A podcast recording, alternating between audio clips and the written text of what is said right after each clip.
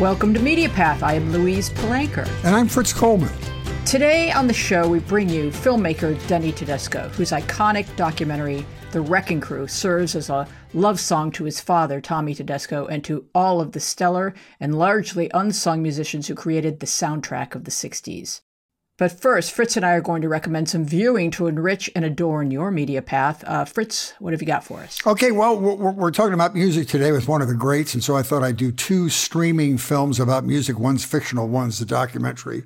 The first one is called The Sound of Metal. This is streaming on Prime right now, directed by Darius Marder. It stars Riz Ahmed as the lead character, Ruben Stone, along with Olivia Cooke as his girlfriend and bandmate Lou, Paul Raci as Joe, who's kind of a spirit guide and a Yoda type figure. Ruben is a punk metal drummer, and he and Lou travel around doing small gigs in their motorhome slash mobile recording unit. And, and Ruben's life is thrown into turmoil when he starts to lose his hearing. And so he goes to a specialist. The specialist says it's only going to get worse. And Ruben's whole identity is his music and feels like his life will come to an end when his hearing ends. He's also a recovering heroin addict. He's been sober for four years. And Lou is the lead singer in his small group, gets him into a secluded, sober living house specifically designed for deaf people. So there are two paths that Ruben is on in this movie one to stay sober, and the other to learn to be deaf. Now, a rocky start at the sober house leads to eventually him learning how to communicate using sign language. He also learns that he can find value on the planet outside of being a drummer. And that's a big thing for him. He can be important to other people and to himself without being a drummer. He learns about silence. He learns about stillness. He gets a double cochlear implant that may or may not be the answer to all of his problems. It's really moving. In this movie, we see to watch Ruben's transformation from being a punk metal drummer where loud sounds mean everything to a world where sounds mean nothing. Riz Ahmed is a Pakistani from London. He studied philosophy and politics at Oxford. He did a satirical rap album under the name Riz MC. He got a Golden Globe nomination for Best Actor this past run. I think this movie is a great undiscovered gem and some great undiscovered acting talent. I think he's got a real career in front of him. Love this movie. Didn't know anything about it. Just dove into it and it was really a great surprise. You have sold me. And I'm hoping it's closed captioned. it doesn't have to be. It would That's be so sad if it weren't. no, there are there are some areas of okay. that. But I will. I'll, and this is all I want to say about it because I have a tendency to talk too much about movies I like, and then people say, "Why don't you just shut up?" There is uh, there is some uh, electronic tricks they do to make you understand what it's like for a person with partial hearing to hear partial sounds. And they do a spectacular job, and you really find yourself empathizing with his positions. Really good film. You'll, you'll I guarantee you'll love it. No, it's like it's like that. That you've described a film that's trying to do an awful lot, and if it successfully does all of that, well, you know, that's magic. Beautiful. All right, are you ready for my pick? Mm-hmm. I've got Murder Among the Mormons. Fritz, have you watched this one? I've heard about it though. I can't wait okay. to hear about it. So it's a three-part documentary series on Netflix. Netflix's latest true crime documentary series, Murder Among the Mormons, chronicles the strange events surrounding a trio of bombings that rocked Salt Lake City in 1985. It's a disturbing and complex story that has remained largely unknown outside of the Mormon community. The series comes from Jared Hess, who you may have recalled was one of the creators of Napoleon Dynamite, and Tyler Measom, whose credits include An Honest Liar. Both were raised in the Mormon faith. Since the story is not widely known outside of Utah, the filmmakers were able to suspend the whodunit for an episode and a half. And then in episode three, they reveal how and why the perpetrator did it. This one will keep you thinking and talking for some time, so dive in. Wow. Netflix is really uh, going all in on these crime multi-part series. They've done some really good ones. They have to because women are stuck at home, and this is so, what women do. Women are all right. Well, I'm women solve crimes. I know it. Okay, well, the second movie I told you is a documentary. It's called Biggie. I got a story to tell. It's on Netflix. There have been tons of documentaries and TV news stories about the life of Christopher Wallace, aka Biggie Smalls, aka Big Papa, aka the notorious B.I.G. He should have just called himself AKA. Seriously. Well, Biggie achieved icon status during rap's golden era in the 90s. He's considered one of the most influential rappers of all time, as a matter of fact. He came up in the roughest part of Brooklyn around the Fulton Street area. There's lots of camcorder video in this movie to take you from the beginning of young Christopher's life on the streets, where the greatest economic and social status you can attain is by selling drugs. And he did that. It's a path very similar to the one taken by Jay Z from drug dealer to famous rapper to wealthy entrepreneur.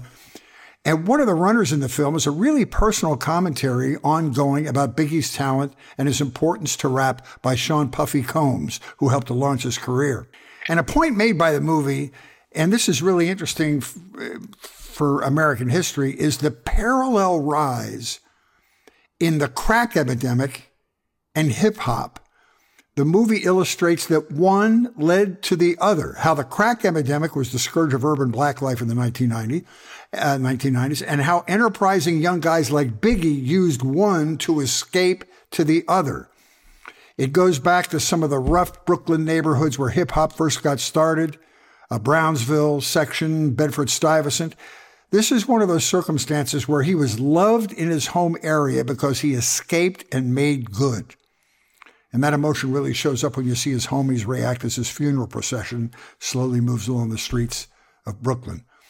As I mm-hmm. said, this material has been covered before. What it doesn't cover, and I want to talk about this, even though the movie doesn't, mm-hmm. is to solve the mystery of his shooting at the right. Petersen Auto Museum in LA, which was rumored to have been retribution for the killing of Tupac Shakur in Vegas a bit before that. It was a famous East Coast West Coast beef that continues even today. And there was even sketchier rumors, these are unsubstantiated rumors, that off duty LAPD cops were involved in the hit on Biggie. There was even a feature film made about that. It was completed, starring Johnny Depp as, as one of the homicide detectives, but the movie was shelved. It was quashed, and we don't know why. But I think too many people had too much to lose if this movie were to be released. So it's a fascinating. They don't talk about that topic that was just my addition. But no, I mean, there's a, a lot that's been said and written and and uh, discussed about these two murders. But you know, one of the takeaways, because I did watch this one last night, Fritz. But one of the takeaways for me is how the warlike footing of the drug trade kind of leaks into the their their music careers. Yeah. Like they they don't know how to reposition themselves otherwise. Good point and and, and so it, it's a mystery as to whether or not Tupac and Biggie had anything to do with each other's murders, but it it stands to reason that it might. And uh, it's interesting that Biggie, after his after his success and then after the murder of Tupac, it, maybe I have the timing wrong, but immediately goes to L.A. almost like it felt like a victory lap and yeah, and they may have his hood, going into his his territory. Yeah, and they may have seen that as the height of arrogance, and so mm-hmm. I, I mean that was just the things that I wondered. I know nothing about it, but it was fascinating. If you're interested in that topic, I'll just add this: uh, Netflix did a documentary about uh, Suge Knight too, and Suge was implicated in all the Tupac stuff, and so if you want like more three dimensional looks at that topic, that's there for you too. Oh, now yeah, let's get to our fantastic guest. I'm very excited about this. Yeah, sugar is a key ingredient in, into all of yeah. this. Mm-hmm. It's fascinating. So I've got one more for you, Fritz. Have you watched? Oh, good. Have you watched I Care a Lot? No.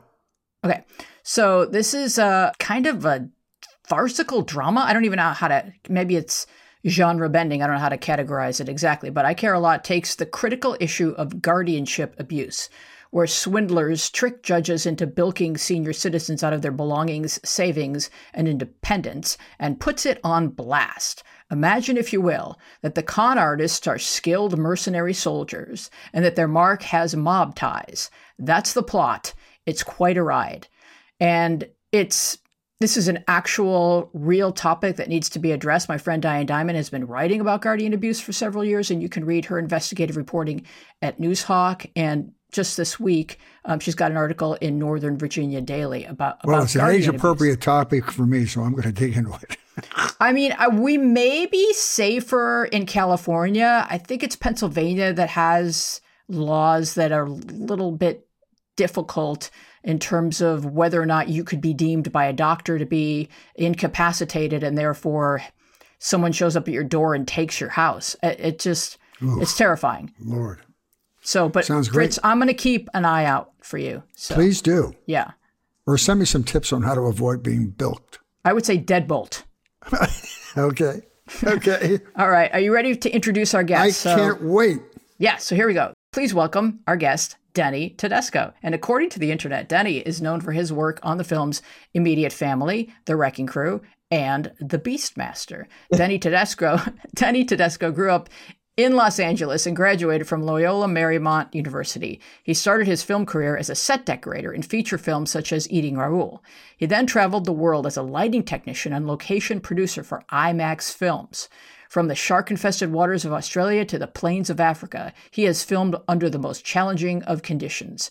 He was sent as a location producer to cover the eruption of Mount Pinatubo and also to Kobe, Japan to cover the catastrophic earthquake. Then he produced and directed the famed and award winning documentary, The Wrecking Crew a film which brilliantly and reverently documents the great Los Angeles session musicians who worked with everyone from the Beach Boys and Elvis to Sinatra and the Monkees. Among these revered musicians was Denny's father, Tommy Tedesco. Denny's film was years in the making, and among your challenges, Denny, was securing the licensing for the multitude of hit songs essential to telling this story. And that may have had, did that help you uh, secure even more footage or follow these people even further? Because didn't it take you 19 years to release the film? Yeah, it took 19 years. I mean, started from uh, dad was passing away in 96 and started filming him. He had diagnosed in 96 and then started filming uh, my dad in 97, a little later.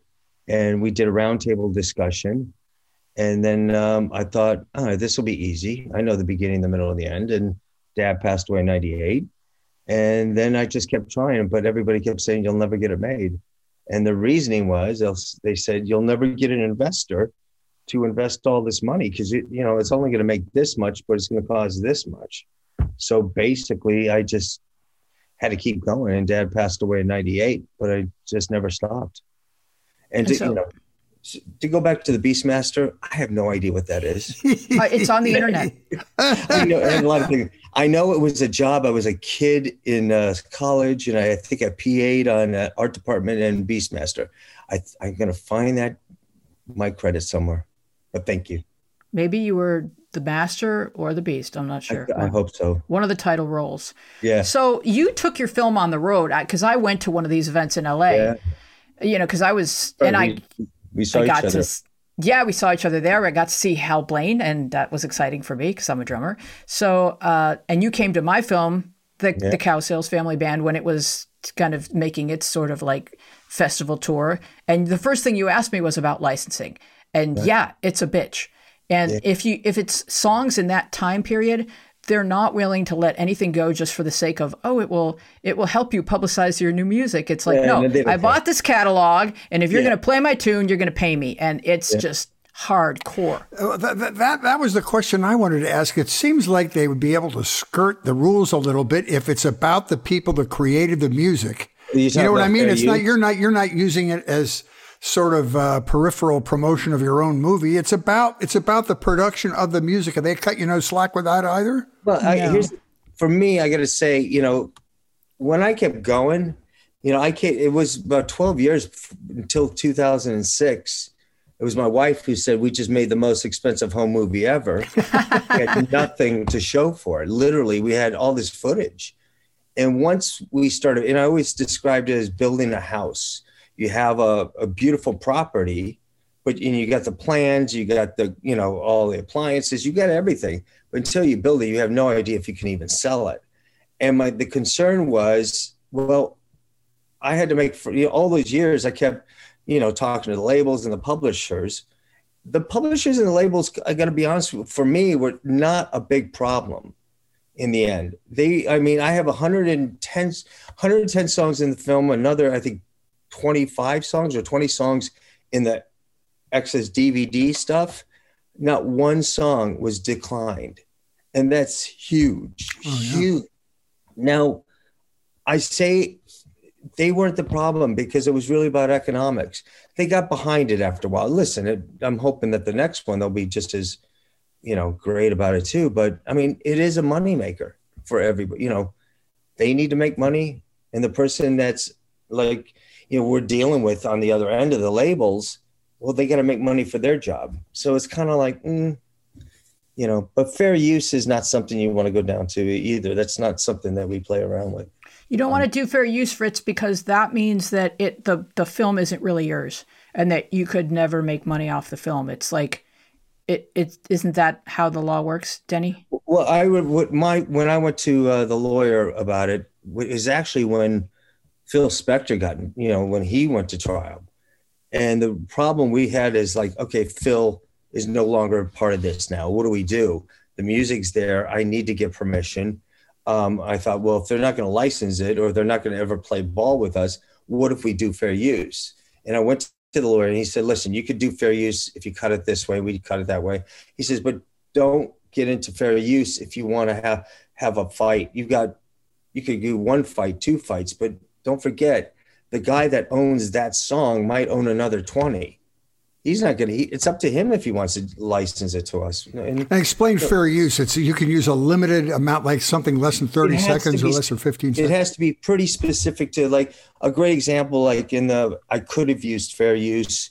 Would have been in um, where Taste of Honey was being shown in the movie, where Hal or Herb Alpert's talking about how the drum beat comes in, and then how you know they worked with it in the studio if you use so just a few of those bars and get across what you're saying, yeah, you could do that.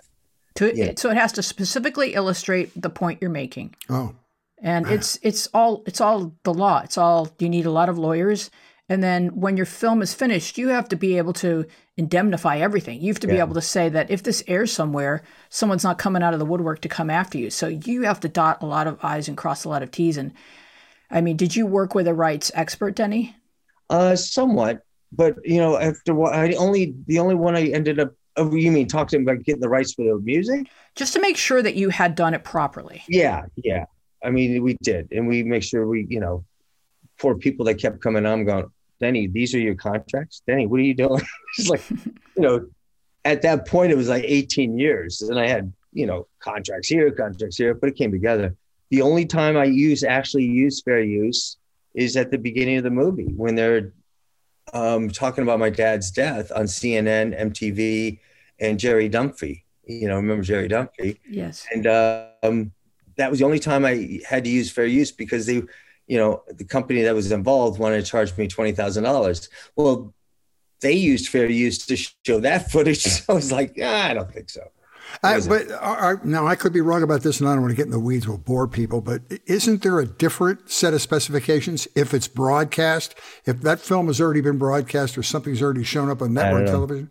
Anyway, I, I, want to say something over and above all the hassle that you had and w- what it represents in the music industry, and the revelation of this movie is the fact that nobody, including I was a DJ for 15 years. Wheezy started a career in the music business. I think zero people knew that many of the greatest artists with hits in the 60s and 70s did not play on their own records, which is the revelation of the music. But even bigger than that, this is a beautiful tribute to your father. And the gift uh, uh, uh, that you gave him was to do this before he passed away, which, which must have been very, in one way, bittersweet but satisfying to you to, to sort of shepherd this project. Yeah, I mean it's interesting because when I went to him, I always wanted to do this movie, and it was like, okay, you know, it's like until you really do it and start, you can all we could always talk about it. It's like that screenplay. We're always doing that screenplay, but we never sit down to do it. So when he was diagnosed, it's like, and they said eleven months. I, okay, I got to jump on this. Um, wow. So, so I, he had been diagnosed before you even started shooting. Oh yeah, yeah. That's Holy that was cow. the impetus. Yeah. So that's why.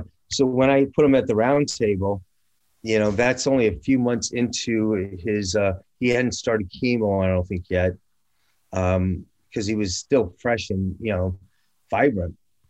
And when I went to go do everybody's single on each one of the, you know, the four people. I went to go see Carol King, Carol King, Carol Kaye, interviewed her and interviewed Hal at home and interviewed Plas at home. When I got to my father, it was kind of, I don't want to say too late, but that life in him was gone. And it wasn't the same because he had been going through chemo and he was just tired. And I just didn't want to put that in the movie. Um, but that's why I have all that other footage of him doing his seminars and all the other stuff. But he was your father was like a stand-up comedian. He was well, so yeah. funny, and his commentary around the table. Unless you told me that, I would never suspect that he was in the throes of cancer because he was hysterical with his little anecdotes and those clips you used from his uh, seminars. He was like a stand-up performance. They were really entertaining. And he, he won he, the Gong Show. Come on now. Ah, come on. Yeah, won the Gong Show. Yeah, I mean, he was, he, you know, we called it, he was a, such a ball buster. I mean, you couldn't get anything past him, especially at home. If you got something past him at home, you, you know, you took the date now, and so you could remember to tell him.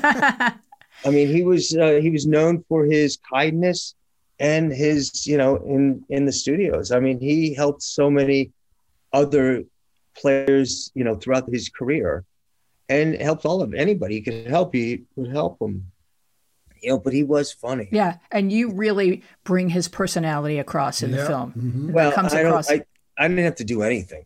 Honest to God, people say, "I wish I'd known your dad." I said, "If you watch the film, that's him." Yeah, and his talent, yeah. which was, uh, you know, un- unmatched. And so, I want to talk a little bit about the the studio musicians and how they kind of like toiled in darkness to a certain extent where it was just this kind of era where where all of this great music was being cranked out. We were all listening to the same music. We all had the same dial on our the pop station or rock top 40 station in our town. We were all focused in the same direction. And these guys were cranking out all of this stuff day and night.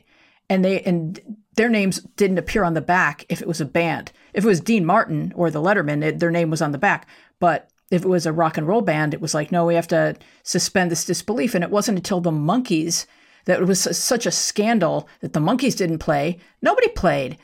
But the Monkees got busted maybe because they said it out loud because they were frustrated. They were such big stars and they weren't permitted to play on their own records. Is that how yeah. you remember it? Well, I mean, you know, it's funny because as growing up, it never seemed different, you know, and I don't think my father ever thought of it as a big scandal because he just went to work. Yeah. You know, it wasn't like they were hiding, oh, you know, close the door. No one, we, you know, they didn't care. They just went to job to job to job. Um, I think part of it was in the early days, they were all singles. So there was never going to be an issue of where do we put their names. But it was, you know, when it got to LPs, and like you said, like, like Pet Sounds, I don't know. I don't think that was ever listed. They never wanted to list those guys on there. You know, um, there's a lot of association. But, you know, in the end, the, the guy, you know, someone said, Did you feel like you should have, my, to my father, did you feel you should have been paid more money for, the, you know, the contributions you guys did? And my father said, Absolutely not. He goes, I went to work. He said, I made hundreds of hits, but we made thousands of bombs. I never gave anybody their $25 back. Yeah. you know, I mean, that's just part of, you know, a job. They they were in a very mi- small minority of musicians that were making a great living. You don't usually use hear that, but that's how it was. Hey, I think before we go on, Danny, we honestly ought to describe uh, who the Wrecking Crew was and how they got their name, just for people who yeah, aren't as yeah. familiar with it as we are. Well, the Wrecking Crew was a time and a place, really, because Hal Blaine, the great drummer of God, so many hits, probably one of the all-time drummers he came up with the name in a sense, talking about how the old guys said they're going to wreck the business playing this rock and roll stuff. This is in the early 60s. So he was telling that much later in the 80s and 90s. And I think that's how the name was created. The guys in the early 60s, my father, Hal Blaine, uh, Glen Campbell, Leon Russell, Joe Osborn, Carol Kaye, and all these other guitar players and stuff, they were doing all this rock and roll stuff because they were the younger guys. They were more not established um, session players. Some of them, you know, they didn't have the legitimacy as maybe the Barney Kessels or the others that were doing the major Capitol dates. You know, with Billie Holiday or with early Frank stuff or movie calls. So when these guys get a call and they're say, "Hey, we got a you know a demo date at uh, Gold Star with so and so," it could be Phil Spector. They said, "Well, yeah, we'll take it," because it could. It was a chance to break into a, a scene. You know, like all of us, we're always looking to find the, our gig. Well, how do we get in? We're going to get in this way. Mm-hmm. And once they established themselves as the wall of sound, and then they were Brian's guys, and then they everybody was using them. It was then it became Union. They they were boom, they were locked in. And in and a lot of cases, they they didn't even like the music they were playing. Oh no, yeah, exactly. Listen, it's funny because as much as we say the old guys, you know, they hated the music and this and that. If you ask my father, he would say, "Eh, you know, I, I, he, he he didn't like a lot of music." you know he loved his jazz he loved his acoustic guitar he loved harmonies he loved some he loved great players but you know that's a difference it wasn't about rock and roll or anything it was he loved players about so the old could, school guys there's a funny story in there i can't remember who tells it it might be your dad where he's talking about replacing the old old guard with those guys that show up to a session in suits and ties and yeah. they didn't smoke in the studio he said what the hell yeah, is yeah. that uh, yeah. it was it was a funny anecdote. Is it? Yeah, I mean, it was a different. You know, these guys come in with you know not wearing the ties, you know, and they're just bound and they go. So they go to nine o'clock. Let's say at Universal or Capitol, nine to twelve. They they were three hour dates in those days. Well, they still are. The union would book them for three hours. You could go three hours. You could do three or four songs legally, meaning they didn't want you doing a whole album in three hours, which they could if they wanted to, because that would you know it's like making a car. Don't go too fast. So, so they did it. And then they would get another call. They would go to one o'clock. So not one o'clock, maybe at Gold Star, maybe another date at RCA. So they could be doing three, four dates throughout the day. And the difference is like in the early days, the reason they were in so demand, studio time was expensive. You know, rock and roll, you realize in 1960s, it, it's it's in, in its infancy you know what 55 it was we're kind of hearing the name you know so there's not it's like almost like we were talking about rap earlier mm-hmm. you know the beginning of rap will at a certain point you know now it's you know that's the beginnings so it's not and, just that the studio time was expensive it's the studio time was also um, a finite commodity and you didn't have anything on your desk that would reproduce the sound of a trumpet you had to have a man with a trumpet. Well, that's exactly, yeah. and that the next thing is what Glen Campbell said. Don't forget, we're dealing with one track, maybe you know, when it's mono. So you got ten guys, ten people in there, or maybe more or less, but they're all playing together. We're not separating it. We're not doing overdubs. So you got to nail it. Boom, boom, boom. And Glen said it was like playing with Michael Jordan in that room. He said, but every person in the room was Michael Jordan.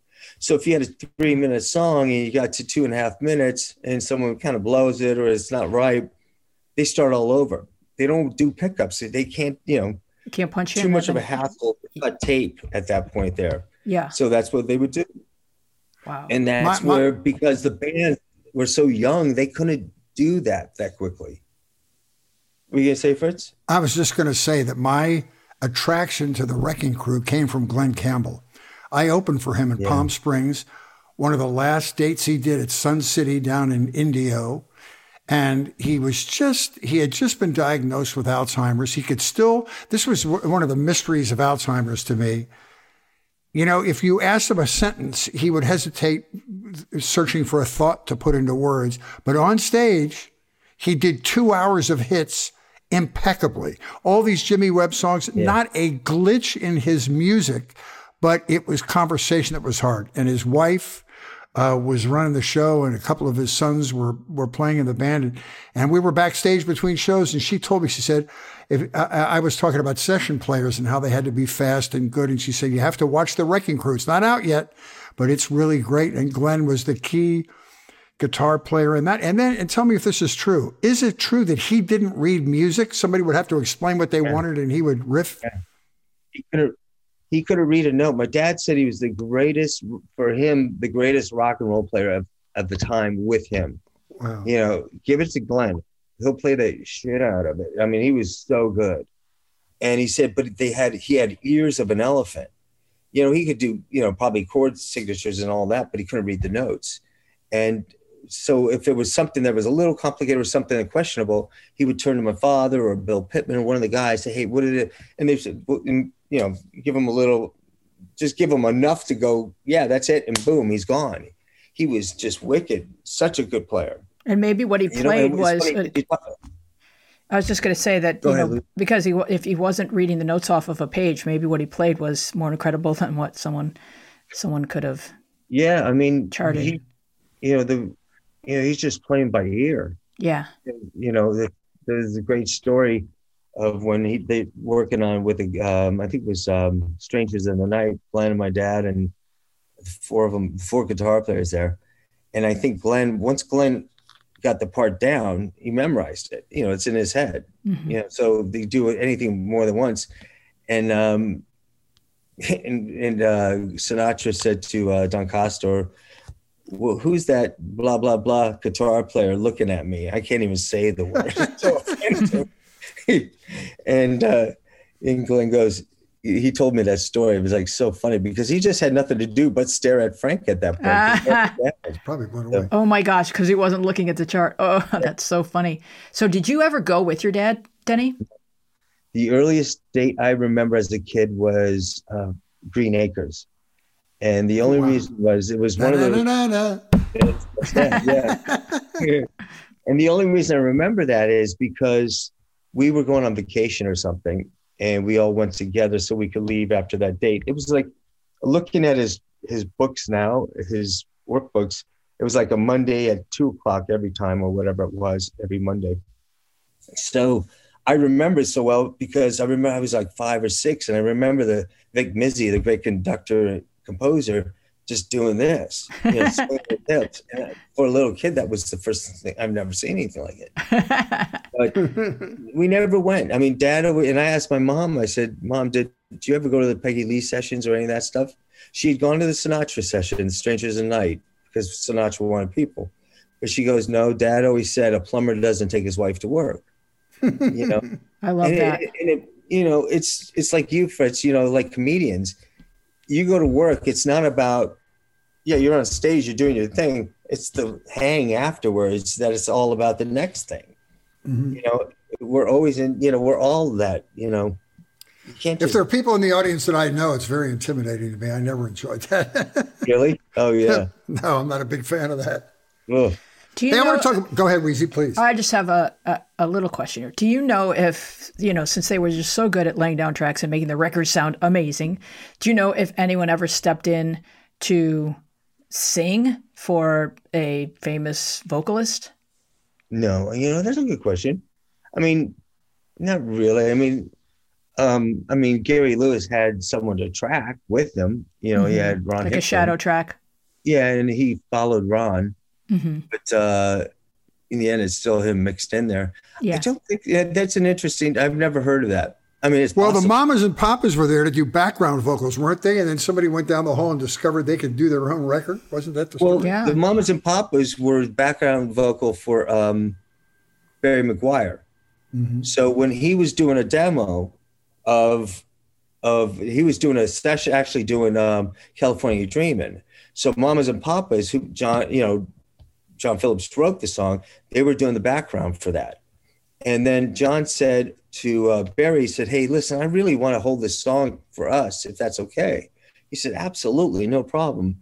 So they went, so he told, they went to Lou Adler and, and talked about it. He said, Well, let's hear you sing it, you know, basically brought him to the side. He said, All right, we'll do your version of it. And if you strip down the tracks where you have a stereo system that can hear the beginning of that, you'll hear Barry McGuire's voice, you know, at the beginning. Wow. and, he, and Barry said it was, you know, he says it's still there somewhere. They didn't strip it all the way. But that's how that all started. You know, they were all hanging out. It's Barry and, and Mama, Cass. They were The all folk friends. scene at that time. Yeah. Yeah. Mm-hmm. Hey, I want to talk about Gold Star Records because Yeah. every, every musician talks about the mystical quality of a studio and a certain sound and a certain spiritual magic in there. And that was one of those places that had it. I mean, Pet Sounds was recorded in there. uh, one of the seminal rock and roll records. As a matter of fact, it's fairly common knowledge that the Beatles did Sgt. Pepper as a way to try to answer creatively the the the incredible accomplishment of Pet Sounds. But Phil Spector did the Wall of Sound in there yeah. with like four piano players, four guitar players, four bass players, and now it's in a mini mall. Yeah. The Gold Star, right? That drives me nuts that we don't yeah. have any foresight to protect historic places like that. Well, it's funny because I agree with you. It's almost like what the Wrecking Crew is about. It comes and goes. It's a nail salon with amazing acoustics, though, Chris. exactly. Yeah. Go ahead, Denny. But, you know, in the end, though, the it ended up burning burning down. Oh, that, oh no! That was Yeah, so there wasn't much there afterwards. And you know, there was Dave Gold and Stan Ross who were the owners, and they created that and Dave Gold created the um, uh, echo chamber. I'll have to send you a picture. There's a great picture of uh, Barry Gibb. I think it's Barry Gibb in the echo chamber. Oh, cool. You know, I think it was the last day they closed. Wow. Wow. That was the big thing for Phil Spector, right? Was that echo chamber and for Brian Wilson as well. That magical echo chamber they had yeah. there. But yeah. I wanted to ask you uh, uh, real quick, Denny, if um, you know, just filmmaker to filmmaker. Because yeah. I know uh, that's a challenge to make a film that everyone is happy to celebrate who's in the film. And yeah. you had a larger cast than I did. So, what did you run up against in terms of like screening it and having people maybe not um, comfortable? That's really interesting. Yeah, but you had family. I don't know about that. I mean, I can't imagine doing that. Um, here's the thing: was when I started it, it was about the group altogether. And when we cut 20 minutes, a director and editor, Grady Cooper, said, Why are you guys cutting it like this? I said, What do you mean? He goes, You're cutting something that I can cut or any one of us editors can cut. He says, You're not going upon, you're not going at it in a personal way. And meaning, like, we don't know who you are. We don't know what this is about. It's all about these guys. Why are you staying away from it? And my reason was it was my ego keeping me away. You know, I didn't want to be the son making the film about his father and these guys. I wanted to be a director, you know, and finally I started hmm. making those changes, changed everything. It allowed me to actually not worry about what so and so says or why so and so is not in the movie. Listen, any one of these people and all these documentaries can have their own single documentary. So that was a hard part, mm-hmm. you know. And when I got to 2006, and Claire Scanlon, who was editing the film, she goes, "You got to stop interviewing people." And she goes, "I can't put everybody in." I said, "I know, but that's why God gave us DVDs." I said, "He wants us to," you know. Yeah. I had to come up with the reason to keep going. I knew there would be outtakes. In the end, we had six hours of bonus, but I felt like once it was a story about my father and his extended family, that allowed some leeway. That's the heartstring. So it, it, mm-hmm. it, did. And, you know, listen, all the musicians, I've, I've had nothing but compliments. And, I've, you know, even unfortunately, Carol Kaye, who loved the film at the beginning then had a falling out with Hal later, then it became an issue. But nothing changed between the two times. But, you know, they saw it. it was the first time. Listen, I'm so lucky. I'm so lucky I did that film. You can't do that film now. Everybody's gone. It's a gone great document. It's a great historical document. I'm telling you. Yeah. Is Carol Kaye the only female that was in the Wrecking yeah. Crew? Yeah. I mean, uh, it was said in the movie that females were part of bands like jazz ensembles. There were one, jazz ensembles that were all women, but there were. She was the only session female musician in a rhythm section. Yeah, there was always like you know string players and uh, harpists and stuff like that. But no, yeah, she was the only one doing it. I mean, she was saying, you know, she was saying, you know, I just wanted to be one of the guys, and you mm-hmm. know, your movie came out long before Me Too, and you oh know, oh she God. she she kind of says, look, they all would have gone to prison by now. She, she basically says, this is what I did, and I didn't mind it, and that's just what you do to be included. And I, I don't know if that would still fly today because I just watched the film again yesterday yeah. so that I would have it fresh in my mind for today's conversation. But yeah, I was thinking about that when she when she said that, like how much do women have to laugh at and go along with just because they want to be a part of the team. Yeah, you know, I, it's funny because they jokingly say that, and even then, you you know, she must have she put up with a lot of crap. I'm I know sure she she- did, but Yeah. anybody that was in that group took a lot of ribbing. They ribbed each other. You know, Dad was the fat guy. You know, they you know they you know everybody was you know put up with a lot of shit, but at the same time they didn't. She and I always say this as a compliment to Carol. She was not there as someone's girlfriend or someone that was Mm-mm. on the fringes. She was there because she was needed. She was a needed guitar player or a needed bass player. Mhm. Though the, being a bass player, is you know, it's it's forget it. If you don't have a good bass player and a drummer, you're, you're done.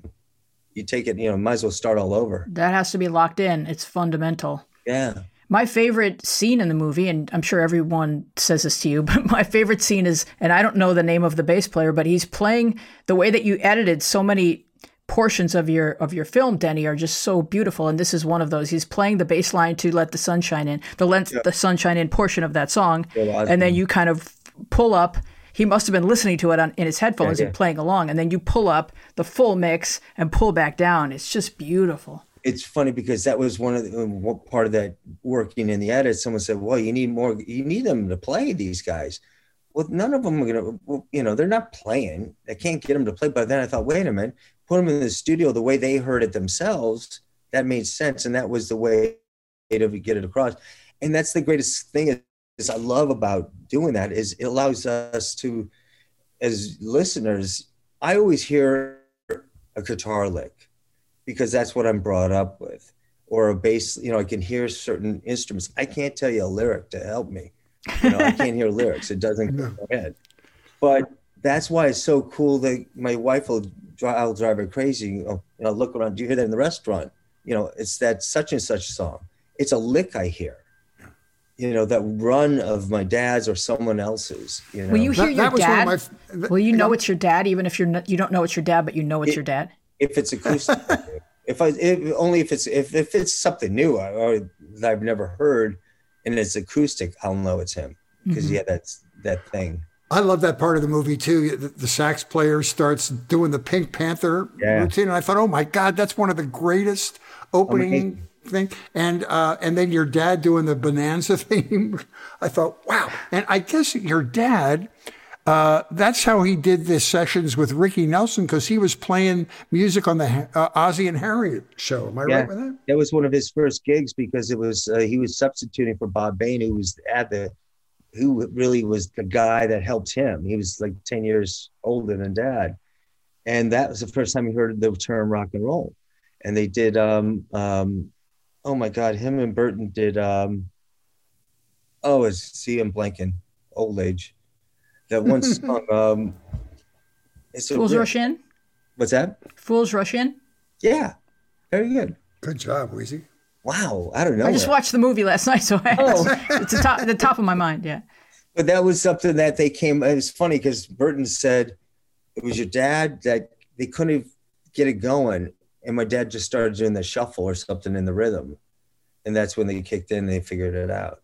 It's all those things that they all do to you know work with each other. Yeah, collaborative thinking. Yeah. But I want to talk really quick and, and, and segue into the immediate family because your film kind of it, it almost kind of demands a sequel because it, at the tail end of your film right. this is this is being phased out and the singer songwriter era is is being ushered in and you had these guys that were playing with James Taylor and uh, Carole King and Jackson Browne. You had these guys that also toured with them, and that made them more more of a, a prominent figure Yeah. in the music. And and with the touring came the videos that we bought, the concert videos that we bought, and them appearing on Johnny Carson. So you mm-hmm. knew who Russ Kunkel was. You knew Yeah. who Waddy was. You recognized these guys, and so do you think that's the reason that they were able to sustain their careers for, for so many decades? Absolutely. So what happens at the end? It's funny because this they these uh, the producers produced the producers approached me in 2019 and said, "Would you be interested in a, a documentary about this section?" Which was uh, the guys like Leland, Russ, and um, and Danny in the 70s. I said they have a band called Immediate Family. I said, okay, that starts to make sense now because everybody had ideas after I finished. You should make this. You should, yeah. You know what? Mm-hmm. I was shell shocked. I mean, I was like, guys, you know, unless someone is going to actually put money down, I was, I couldn't do it again. You know, the, it was hard making that film. I, I understand. Wrong. You know, I went yeah. bankrupt in the end, but I came back. But yeah. it was everything you're not supposed to do. I did wrong. I did it. Mm-hmm. you know, don't put your credit cards out. So when they came to me, they said, "We got this idea for a film." I was like, "Okay, keep going." Don't. and I'm shaking, but go, keep going. and um, and they said, you know, they told me what it was, and I said, "Okay, now that I can grab onto." because any studio player, I can anybody could have their own film about. There's so many of the Porcaro family, you know, Toto and all those guys, and Abel Boy. There's so many, but these guys at the end of my film, Lou Adler says when he brought Carole King in to do Tapestry, she brought James Taylor as well as Danny Kortchmar in. I went, yeah, that's right. So now I had a jumping off point. And like you said, their careers are totally different than my dad's because dad would never leave the studio. You better, you got to pay these guys a lot of money to go on the road at this point. And other guys did leave at some point. Sooner or later, Hal took and went on with John Denver for many years, and other guys left town as well. Dad was fortunate. He he was because of his reading capability. He went right into film and TV. Mm-hmm. So that was another career for him that, you know, went way beyond his hopes. But this this is a, this is like a perfectly symmetrical move, because these guys played on all this music: Linda Ronstadt, Jackson Browne, Don Henley, Carole King, James Taylor. Yeah. Uh, but they got tight for another reason. You're, the Wrecking Crew got tight because they played for 20 hours a day in the studio for 10 years. These guys went out on the road and got tight. So they were this unit, uh, just practicing in a different area. Absolutely. And, uh, and, and the friendships are stronger. Don't forget, after 12 hours, eight hours, or don't forget my dad's going in and out of these sessions are only three hours long. So yeah. dad could go to one session for three hours and be with Hal Blaine, and the next session he could be with with Earl Palmer, you know, vice whatever they're doing. But when Danny and Leland come around, they're doing these projects for a few weeks at a time. They're really spending time in creating, not being rushed with the time on the clock. They're doing something that would never have been thought about 10 years before. Because they may have their own studio in, in, a garage and they mm-hmm. may be able to yep. take all day yep. or Woodstock yeah. or so they become they can become tight as a family, and that's where immediate family comes from. So we're going to play a, a, little clip from your sizzle, uh, Fritz, if it's okay right now. Thomas, Absolutely. And Jimmy Iovine goes, "What do you mean?" I said, "Well, I'm going to do it like you know this. I'll just play it, and it, it just worked."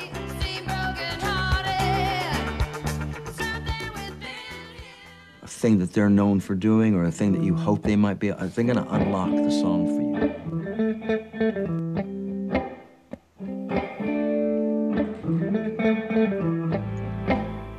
Cooch can play you anything from uh, mm. the 40s to the future, and he can do it so it doesn't sound like anybody did it before. Uh, it sounds like Cooch. Well, I, I, think that, that Danny was more instrumental in Carol emerging as a performing artist. I want to be part of a band. I want to be a band with, with Danny.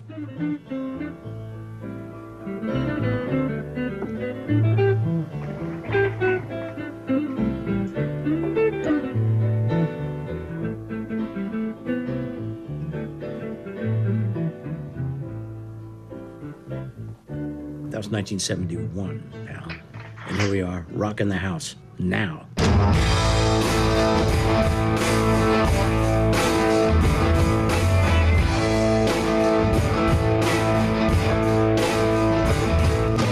Awesome.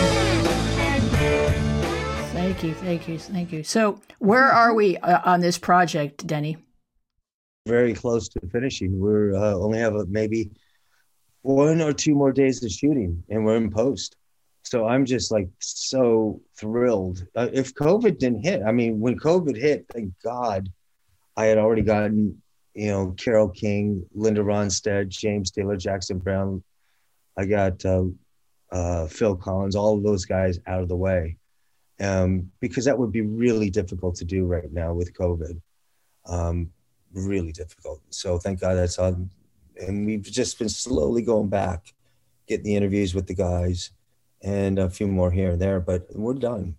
You know, I don't want to say done. I'm sure there'll be something to do, but it's really about post now. Was it similar to the other one where you had a round table and everybody? Well, kind of that's riffed? funny. That's very funny, Fritz. Whoa, good cue, Fritz. It's like- actually, that's the only thing that we got left because we're doing the, the round table, and that's exactly what we've been waiting till everybody got vaccinated to do that. So Yeah, well, you've the got- only 2K we got left. Uh, yeah, luckily you've got the age group that's a, that's eligible for vaccinations. Yeah. And I bet there's some insane anecdotes that are going to come out in this movie. Just being on the road for 50 years. Oh my god! I I mean, that's the hard part again. It's like, oh, cutting the babies out. You know, you're. I mean, the stories are hilarious sometimes. You know, Linda Ronstadt just blew my mind. I mean, even the poor lady. You know, she's suffering with the Parkinson's, and I know what that's like because I saw my mom with it.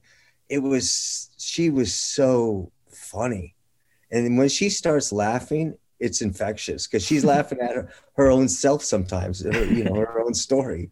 Her her documentary is one of the oh, best I've ever seen. She you she just her she's just a soulful, lovely human being, and it comes out in everything she says in that movie. I just love that film. I know, me too. I mean, it was so special, and, we got to interview her like a couple weeks afterwards. We were, and that says so much about these guys because don't forget when they when I got approached with it, they said Carole King can uh, do an interview in three weeks. I went, oh my god, really?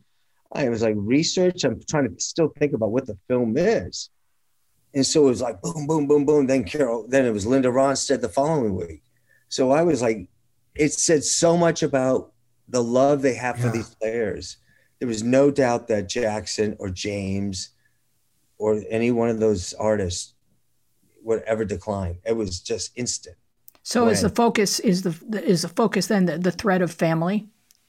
I, yeah, I that's what I'm focusing. I just there's you know listen, music's music. It's great and all that, but there's more to life than just being a great hit. You know what makes a great hit? There, we all have our insecurities. You know, the biggest insecurity you know I think uh, all musicians have is is this my last job? All of us have that. Am I gonna you know? And I think that comes out. You know, these guys have survived this COVID thing really well. Even though they love playing live, they've really actually, I compliment them on still, still, you know, doing their Zoom calls and doing, a, they put out a couple videos by themselves. Yeah, Yeah. matter of fact, Cruel Twist, which is great and it's Oh, easily yeah. found online, was done with individual recordings from everybody's home and then mixed, and it's really great. I mean, you know, I, you know, they're amazing. Yeah, the boomer learning curve was pretty steep, and I'm like a round of applause for boomers for getting on Oh, Zoom yeah. and and you know and, and Lee Leland is now a, a YouTube star. You know that's something Oh, he figured God. out. Leland, good One of the coolest people I've ever met, without question. Absolutely. I went and shot him the other day with his roadster. Oh yeah, Oh my God. He's they, his house is a museum of hmm kitchen, just vintage, and he is this vintage in his own way. Yeah. Yeah, let's talk about who these guys. So you have Lee Sklar. He's been a guest on our show, who has the record apparently for over two thousand recording sessions. Russ Kunkel's a drummer. Waddy Wachtel's guitar, and then Danny. And when you hear Danny play guitar, you hear those licks. He co-wrote uh, "Dirty Laundry" with Don Yeah. Henley and New York, but you can hear that it's it's the same sound. It's so Yeah. cool. Yeah, and then they got the kid. I want to say is Steve Postell, the fifth guy in that group. Yeah. Who I say is the kid. I think he's sixty three. You know, so he's probably keeping them in line. but no, I these guys. I'm really looking forward to this coming out and probably next beginning of next year. Theatrical but I release, or are you going to stream it, or how's it going to go? You know what's so weird? What do, we don't know what that means anymore. Yeah, right. I mean, I mean there, there's so many you- more. There's so many more available venues for you or opportunities Yeah. for you than when you made the Wrecking Crew. Correct? Well, the Wrecking Crew, the, yes, absolutely. The Wrecking Crew, if it, it came out the same film 10 years before, it would never have the legs. It would never have the audience because when it came out, Netflix was out. Um, and, Yeah. and the uh, respect for music docs came back. You know, there was that point no one wanted to talk to you about a music doc. That's the worst thing you could say. And then, you know, we did over 100 theaters with Wrecking Crew when it came out. Then we went to Netflix and and then you know DVDs and, and yeah now it's going to be interesting do we do theaters I I do miss the theater you know I think people are going to be very eager to go back to the theater, and I think so you know, you may be you may be surprised, or you may you may get an offer from Amazon Prime like come right out of the box just because they've heard about this and they want it. Well, uh, if they're listening to this show right so let's Well- make let's make sure They are Yeah. huge fans. You know, the, gen- the next good. generation, uh, Studio 3.0 will be you doing all the great session players of punk. yeah no I want to do one with just a uh, a triangle and that's all he does Okay. the best of him Yeah. it is no more out of the licensing oh no So um, how was it different uh, since you're almost done? I think you can do we can compare oranges to apples. Well, Yeah. how was the journey different or easier or possibly more difficult? well, just having financing meant I could call someone, we could go get a crew and go film someone. Yeah. You know, when I, when I, even though I had the film made in 2008 and had all those awards in 2009, all the awards with the festivals, we had like a dozen awards, sold out crowds, but no one would pick us up. You know, it wasn't until I raised another half a million dollars. And you remember when we were doing Louis, we were trying to figure out how I was doing up everything but a bake sale. Yeah. I would find go into a town and I would find sponsors who would put I would put their name up on the screen, say, "Hey, the jewelry store or the Wow. dog groomer." You know, they get here. Here's you know, you give me two hundred dollars, you get ten tickets, and I kept this going, and I kept. And then we finally raised that money. It no, was- it's quite a, a hero's journey that you got that film made. yeah, I mean, it was a necessity. I had, uh, I was stuck. If the film had done horrible in 08, you know, like bad reviews or it was lukewarm or nothing, I would have been, all right, move on. But it was the opposite. I had crossed a line that I couldn't turn back. And that's where we had to keep going because that was the only way it was ever going to come out is, and I didn't want that on my, literally, I seriously did not want that on my tombstone or I didn't want to go, oh yeah, it's another project in my life that I didn't finish or could have done. Was that better. the first uh, film you'd ever directed? yeah, yeah. it's you know, but if you take 19 years, Fritz, it's okay. Yeah. So, Denny, you're on a what tighter did- schedule when you work for a big Yeah. company. What is what do the guys in the immediate family say to you? A about your film and B about the players depicted in your film and what they meant to them. Oh well, I mean, Lee was the only one that played with all the guys in my film. You know, Lee played with because Leland was different than the other guys. Russ and Danny, they had a certain and Waddy. They were and Waddy played with some of the guys. But were they influenced by them even? Well, influenced, yeah. yeah. Um, you know, it's a different. It was a different world because they were doing. These guys are really rock and roll. But they grew up on these songs. I know, I know. No, I th- think, yeah, I think you know they're. Blo- I think they're always blown away when they find out that was them. You know, even then they're still learning of what was on.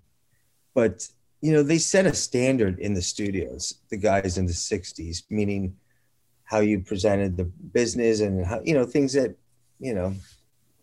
And I just, it's, it's just musicians are musicians. That's what I love about all around the world. There's a respect for each other. Hmm know? Well, there's one thing that we need to talk about, and you, you sent me to it, and I'm still a little puzzled, although I'm highly amused. So this is a project that you're working on with Dana Gould called Doctor. I don't even know how to pronounce Dr. Z. Okay, Dr. Z. Yeah. So imagine, Fritz, that Dr. Z from Planet of the Apes has a talk show in the early 70s, I'm guessing, from the topical Yeah, references. Yeah, I would- yeah, I would say the Yeah. 70s. It's So- like kind of like Dick Cavett meets uh it's It, pretty- nothing meets anything. It's No, just it's it's its dark. own creature. I don't know what kind of gathering inspired this this mind meld of a concept, but yeah, Yeah. it's genius. And It I- is- let's should we play a little of it? Yeah, go for it. All right. How about Rusty Steel and the Steel Wheels? How about that band over there? Thank you. Namaste. You know Pringles, the potato chip Pringles? I do. In the can? Do you think if he just showed the guy who invented Pringles just an open bag of potato chips, would he look inside like, what in the God's name happened? anyway, speaking of crime scenes, we have from Criminal Minds tonight, Paget Brewster is with us. She's a human woman actress, and she's here tonight. So uh, listen to Rusty Steel and the Steel Wheels. Don't go away. You're hanging with Dr. Z. Don't let go. So that's what happens. And then he sit the desk is somehow on a television and not actually. So anyway, Danny, please explain.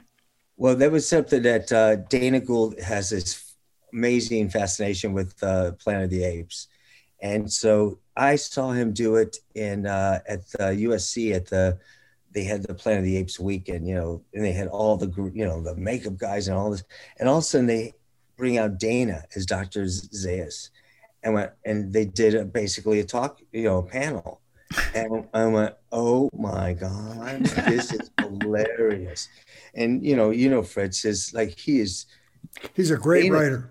He's a great writer, amazingly quick. Mm-hmm. So so he interviews uh, Steven Weber on one of the shows, Bobcat Goldthwait, Patton Oswalt. Oh my God. Forte, um, uh, Hank Azaria, and uh, wow. Tim Meadows. And so we did this in a weekend, and we had to do it like what you're doing now. You've done it better than we did. no, we're not in ape you know, suits. They win. Yeah. Well, it, it was just it's so fun. Again, musicians and comedians they're like, that's what's so great. Mm-hmm. You know, when you mm-hmm. asked Fritz about the round table, the reason I did the round table and, and Wrecking Crew was basically I based it on Broadway Danny Rose in yeah. the movie when they're all talking about Woody Allen in, in the movie. I grew up on people banter, banter, yes, banter, banter. Yes. Well, your dad was masterful at that. Right. And they would tease each other. They come back and you know always one up on each other. Mm-hmm. And I never saw my father play an instrument until I was in a, a, high school because he never took his instrument home and practice. He didn't need to. He played 12 yeah. hours a day. And when he started playing jazz for himself, that's when I realized. So the banter was what I thought this be perfect for the roundtable for that. And same, but that's what comedians are like. Yeah, because yeah. there's a musicality to it. Yeah. There is. Plus, when they're looking into one another's eyes and somebody has a partial memory and the other guy will complete it. So that's a cool way to get them to talk. Yeah. Mm-hmm. So, yeah, so I'm really happy with hanging with Dr. Z. I'm just trying to get people to watch the YouTube channel and hopefully we'll do the next uh, next round of uh, All right. Yes. And we, oh, yeah, absolutely. A, a second season. And we yeah. will put the link on our show notes. Uh, so look right. there for it. And I think we're ready to wrap up. Is everyone excited about the closing credits? Yes. I wrote these myself. We would love for you to join us online on Instagram and Twitter, where we are at MediaPath Pod, and on Facebook, where we are MediaPath Podcast.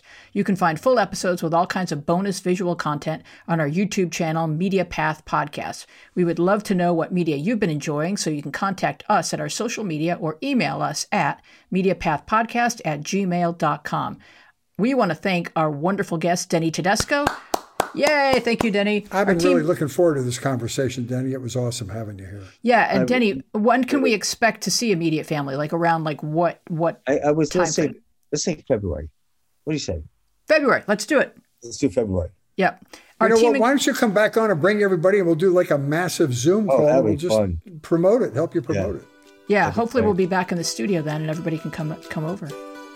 That'd that would be, really in cool. person in person hugs. Our team includes Dina Friedman, Francesco Damanda, John Maddox, Sharon Bellio, Bill Filipiak, Thomas Hubble, and you.